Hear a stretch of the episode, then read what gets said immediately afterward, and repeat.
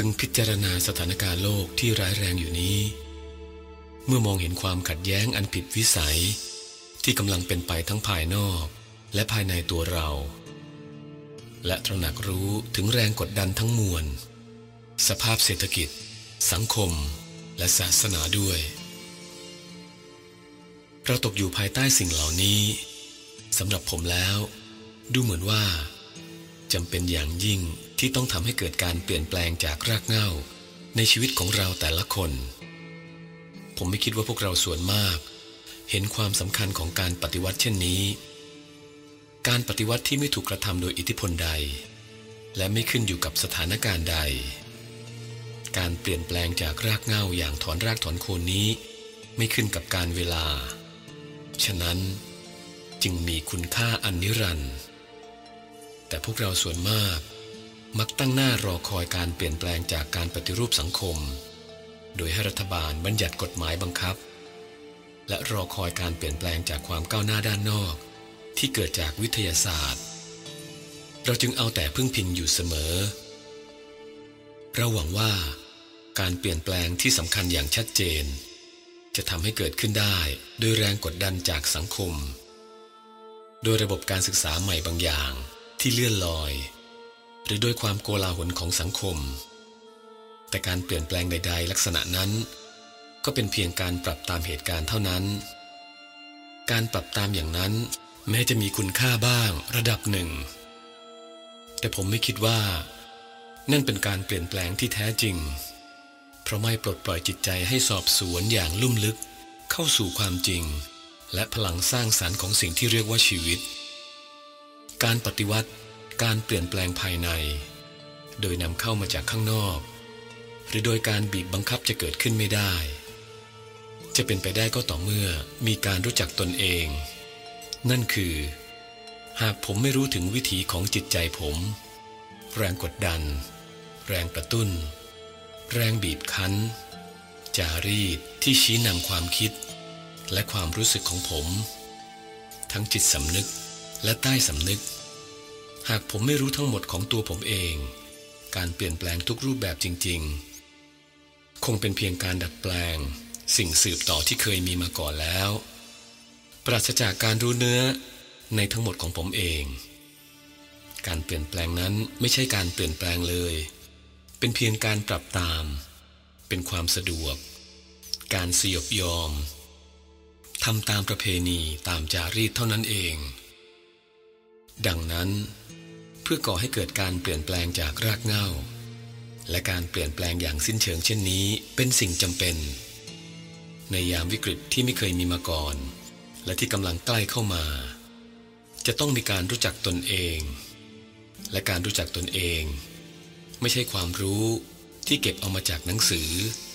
จากระบบปรัชญา หรือจากอาจารย์สอนศาสนา การรู้จักตนเองมาจากการเฝ้าสังเกตตนเองในแต่ละวัน แต่ละขณะ จากการรู้จักแรงกระตุ้น แรงผลักดันที่กระตุ้นจิตใต้สำนึก และจากการรู้ตัวถึงท่าที วิธีพูดของผม ลักษณะการคิดของผม เขาโครงความรู้สึกของผม หากผมไม่รู้ทั้งหมดนั้น การเปลี่ยนแปลงใด ๆก็ตาม คงเป็นเพียงการดัดแปลงสิ่งที่สืบต่อกันมาก่อนแล้ว ดังนั้น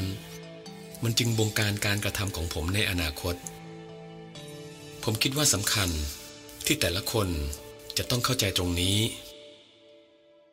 ศาสนาน่าจะสอนให้มนุษย์เป็นแสงสว่างแก่ตนเองเป็นสำคัญ และไม่อิงสิ่งอื่น ไม่อิงโบสถ์อิงผู้ไถ่บาป หรือระบบความคิด ผมคิดว่านั่นชัดเจนแล้ว แต่โครงสร้างของสังคมและศาสนา ที่เราได้สร้างไว้รอบตัวทำให้เราพึ่งพิง มันกลายเป็นเครื่องมือบีบบังคับตัวเราและคนอื่น ศาสนา เน้นความสำคัญของพิธีกรรม ระบบ ความเชื่อและหลักศรัทธา มันเป็นอย่างนั้นใช่ไหม ดังนั้น คุณจึงถูกนำพาให้ห่างออกจากความจริงที่จำเป็นอย่างที่สุด ซึ่งนั่นก็คือ การรู้จักตัวคุณเอง เมื่อคุณรู้จักตนเองอย่างท่องแท้ คุณก็จะพบว่า คุณไม่ต้องการผู้นำทาง เพราะคุณเองเป็นผู้นำทางของตน จากนั้นจะมีการกระทำที่สมบูรณ์เป็นทั้งหมด ซึ่งจะเกิดขึ้นเพราะจิตสำนึก และจิตไร้สำนึกเป็นอิสระจากความกลัวทุกรูปแบบ จากนั้น จิตจะเป็นเครื่องมือของการกระทำที่เต็มสมบูรณ์ และจิต ไม่ใช่เป็นผู้สร้างการกระทำที่สมบูรณ์ ในการคิดถึงเรื่องการกระทำที่เต็มสมบูรณ์ พวกเราส่วนมาก ต้องการจะกระทำในลักษณะที่เป็นอิสระจากความขัดแย้ง จากสิ่งที่ทำให้ต้องเสียใจภายหลัง และจากความกลัวที่จะได้รับโทษในอนาคต เราต้องการให้ทุกๆการกระทำสนองตอบอย่างสมบูรณ์เต็มที่แก่ชีวิตเราทั้งหมด เพราะเรา ได้พบเห็นความสับสน ความทุกข์ระทม ความขัดแย้ง และความยากลำบากนานับประการ อันเกิดขึ้นจากการกระทำซึ่งถูกอิทธิพลครอบงำอยู่ เราพยายามค้นหาการกระทำที่เต็มเปี่ยมสมบูรณ์ ซึ่งในการกระทำนั้น จะไม่ก่อให้เกิดความทุกข์ระทม และความขัดแย้ง ดังนั้น ในการค้นหาการกระทำที่เต็มสมบูรณ์นั้น จิตสอบสวน ศึกษา ทนทุกข์ และนำเอาแนวคิดมาเป็นของตน ซึ่งมันคิดเอาว่า เป็นการกระทำที่สมบูรณ์ นั่นแหละคือเหตุที่ทำให้คุณต้องศึกษาปรัชญาเที่ยวสาะแสวงหาครูบาอาจารย์อื่น ๆ อีกมากมาย คุณรู้สึกว่า หากคุณค้นพบหนทางของการกระทำที่สมบูรณ์ได้แล้ว ความขัดแย้ง และความทุกข์ระทมทั้งมวลก็จะไม่เกิดขึ้น แต่ผมบอกว่า จิตไม่สามารถค้นพบการกระทำที่สมบูรณ์ได้ นอกจากการรู้จักตนเอง จากการรู้จักตนเอง จิตจะเป็นอิสระที่จะค้นหา จากนั้นการกระทำที่สมบูรณ์จะปฏิบัติการผ่านจิตนั้น จิตไม่ต้องพยายามเสาะหามัน ผมคิดว่าสำคัญที่ต้องเข้าใจในเรื่องนี้ คุณไม่รู้จักตนเองอย่างแท้จริงหรอก การรู้จักตนเองหมายถึงรู้ความสามารถพิเศษของจิตใจคุณ เปิดเผยทุกซอกทุกมุมที่ซ่อนเร้นของหัวใจคุณ รู้ว่าจิตคุณทำงานอย่างไร สิ่งที่คุณคิดเป็นการกระทำหรือเป็นเพียงปฏิกิริยา ต้องรู้ตัวถึงความซับซ้อนของจิตใต้สำนึก มองให้เห็นความใน และสิ่งบอกใบ้ ที่จิตไร้สำนึกสื่อความถึงจิตสำนึก แต่คุณหาได้รู้ตัวถึงทั้งหมดนั้นไม่ คุณเพียงปฏิบัติการอยู่บนพื้นผิว และผ่านกิจประจำวันของชีวิต คุณไปสำนักงานทำงานและกลับบ้านดำเนินไปวันแล้ววันเล่า ในรูปแบบเดิมๆและคุณไม่ต้องการให้รูปแบบนั้นถูกรบกวนด้วยสิ่งใด ซึ่งหมายความว่า คุณรู้สึกพึงพอใจอย่างผิวเผิน เมื่อถูกรบกวนบ้าง คุณก็จะแสวงหาความพึงพอใจอื่นต่อไป ดังนั้น ชีวิตคุณก็ยังคงอยู่ในระดับผิวเผิน ถึงแม้ว่าคุณจะทำสมาธิ อ่านคำพีคิดถึงพระเจ้า ทั้งหมดนี้ก็ยังอยู่เพียงระดับผิวตื้นๆ จิตของคุณคล้ายแผ่นเสียง ท่องจำบทเพลงที่เคยได้ยินมาอย่างซ้ำซากซึ่งไม่ใช่บทเพลงของคุณเอง แต่เป็นเพลงของคนอื่น และเพลงของคุณอาจจะไม่มี มีแต่เพียงเพลงเท่านั้น จึงสำคัญมากที่จะต้องเข้าใจ ไม่เพียงแต่จิตสำนึกเท่านั้น แต่รวมถึงจิตใต้สำนึกด้วย จิตใต้สำนึกมีพลังมากกว่า ยืนหยัด บงการ สงวนรักษาอดีต ยิ่งกว่าจิตสำนึก เพราะจิตสำนึกเป็นเพียงจิตที่ถูกสอนไว้ก่อนแล้ว ซึ่งปรับตัวมันเองตามสิ่งแวดล้อม ไม่ทราบว่าคุณเคยสังเกตเห็นนักบวช ขี่รถโดยสาร หรือขี่รถจักรยานยนต์บ้างไหม หากคุณลองคิดดู มันเป็นสถานการณ์ที่ขัดแย้งกันมาก เขาพยายามปรับตัวอย่างที่คุณเอง พยายามปรับตามสิ่งแวดล้อม สิ่งกดดัน ภัยจากภายนอก แต่ภายในของเขาก็เหมือนกับเรา นั่นคือ จิตใต้สำนึกเป็นตะกอนที่ตกค้างมาจากอดีตแล้ว ผมใครจะขอแนะนำให้คุณเฝ้าดูจิตใจของคุณเอง อย่าเพียงแต่ฟังคำที่ผมพูด แต่โดยผ่านถ้อยคำของผม ให้สังเกตการทำงานของความคิดคุณ และค้นให้พบด้วยตนเอง ผมกำลังบรรยายภาพ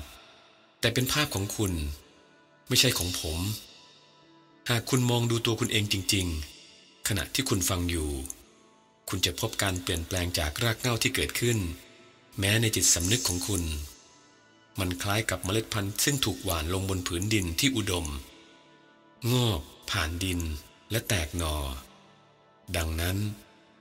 ผมใคร่ขอร้องด้วยความเคารพและยืนหยัดว่าให้คุณฟัง จากการฟังคุณก็จะพบความจริง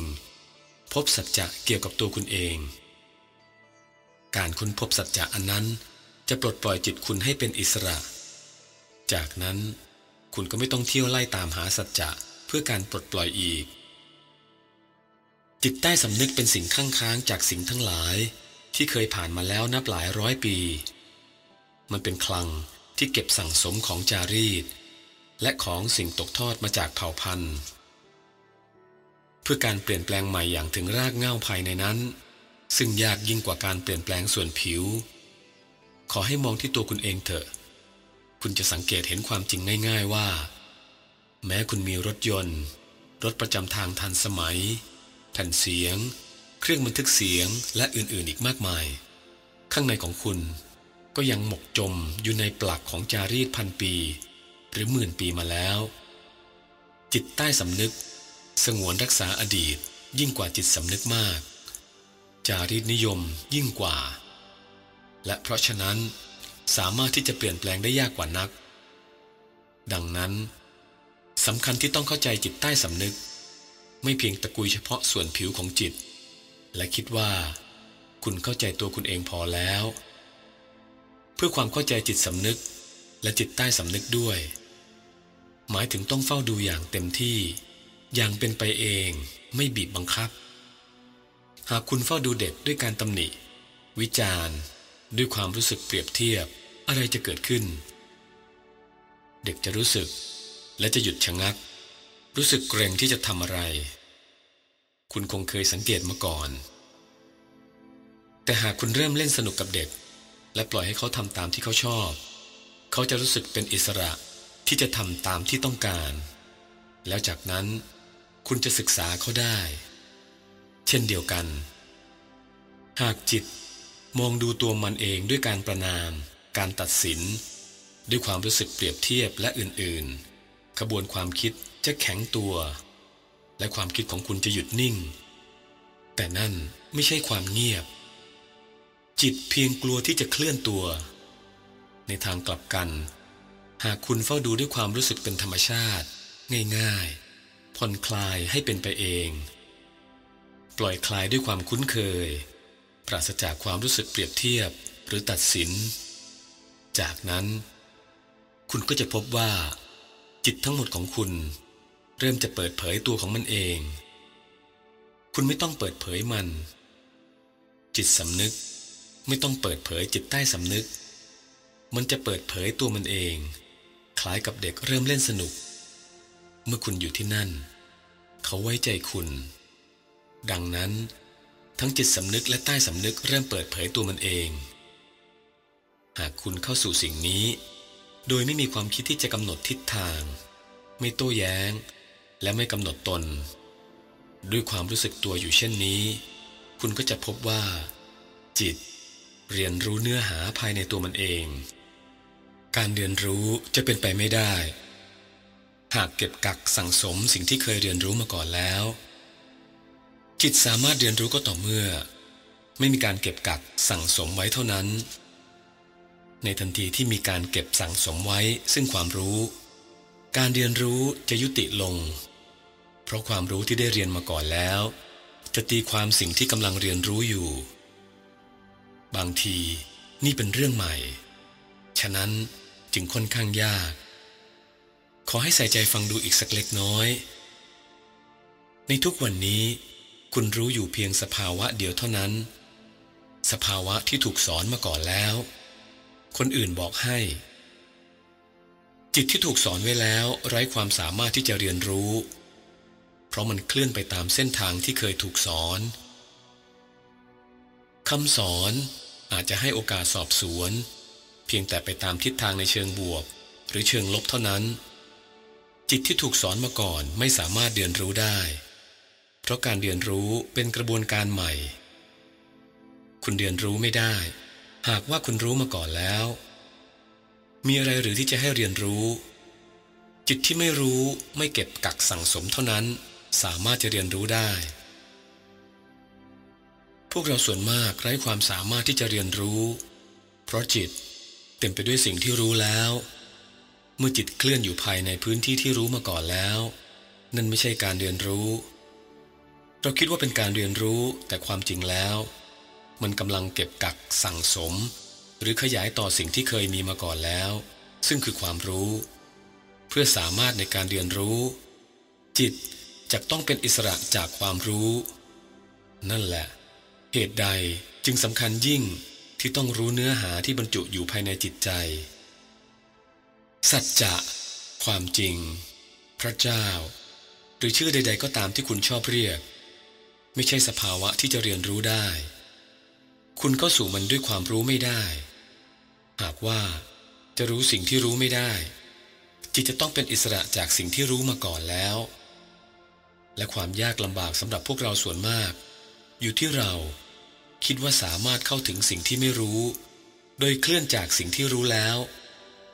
ไปสู่สิ่งที่รู้แล้ว จะต้องมีความรู้ตัว ซึ่งหมายถึงเรียนรู้เกี่ยวกับตัวคุณเองในแต่ละขณะ ตามที่ชีวิตของคุณเป็นอยู่ และคุณ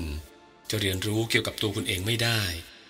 หากคุณเริ่มต้นจากสิ่งที่คุณรู้มาก่อนแล้วเมื่อวันวาน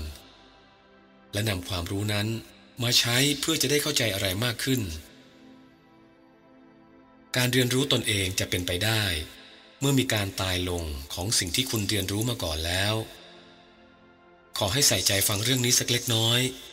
เพราะเมื่อมีความเข้าใจในตนเอง ความรู้สึกปลดปล่อยพิเศษสุดก็จะเกิดขึ้น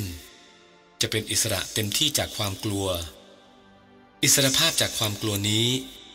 ให้พลังอันอัศจรรย์แก่จิตของคุณ และคุณต้องการพลังนี้ เพื่อจิตจะอยู่ในภาวะที่เงียบเต็มที่ ดังนั้น มันจะมีสมรรถนะที่จะเปิดรับสิ่งซึ่งเป็นจริง คุณต้องการพลังมหาศาล เพื่อที่จิตจะเงียบ ไม่ทื่อทึบ แต่นิ่งเงียบ จิตที่คับแคบ อาจจะคิดถึงความเงียบ แต่นั่นไม่ใช่ความเงียบ มันอาจจะทำสมาธิเพื่อให้เกิดความเงียบ แต่ความเงียบไม่เกิดขึ้น ความเงียบนี้ ความสงัดนี้ สารตินี้ เกิดขึ้นได้จากการเรียนรู้และเข้าใจตัวคุณเองเท่านั้น ดังนั้น จิต อยู่ในคุณภาพของพลังงานนั้น ซึ่งนำความเงียบเข้ามา และเมื่อเป็นเช่นนี้เท่านั้น ที่นิรันดรภาพจะเกิดขึ้น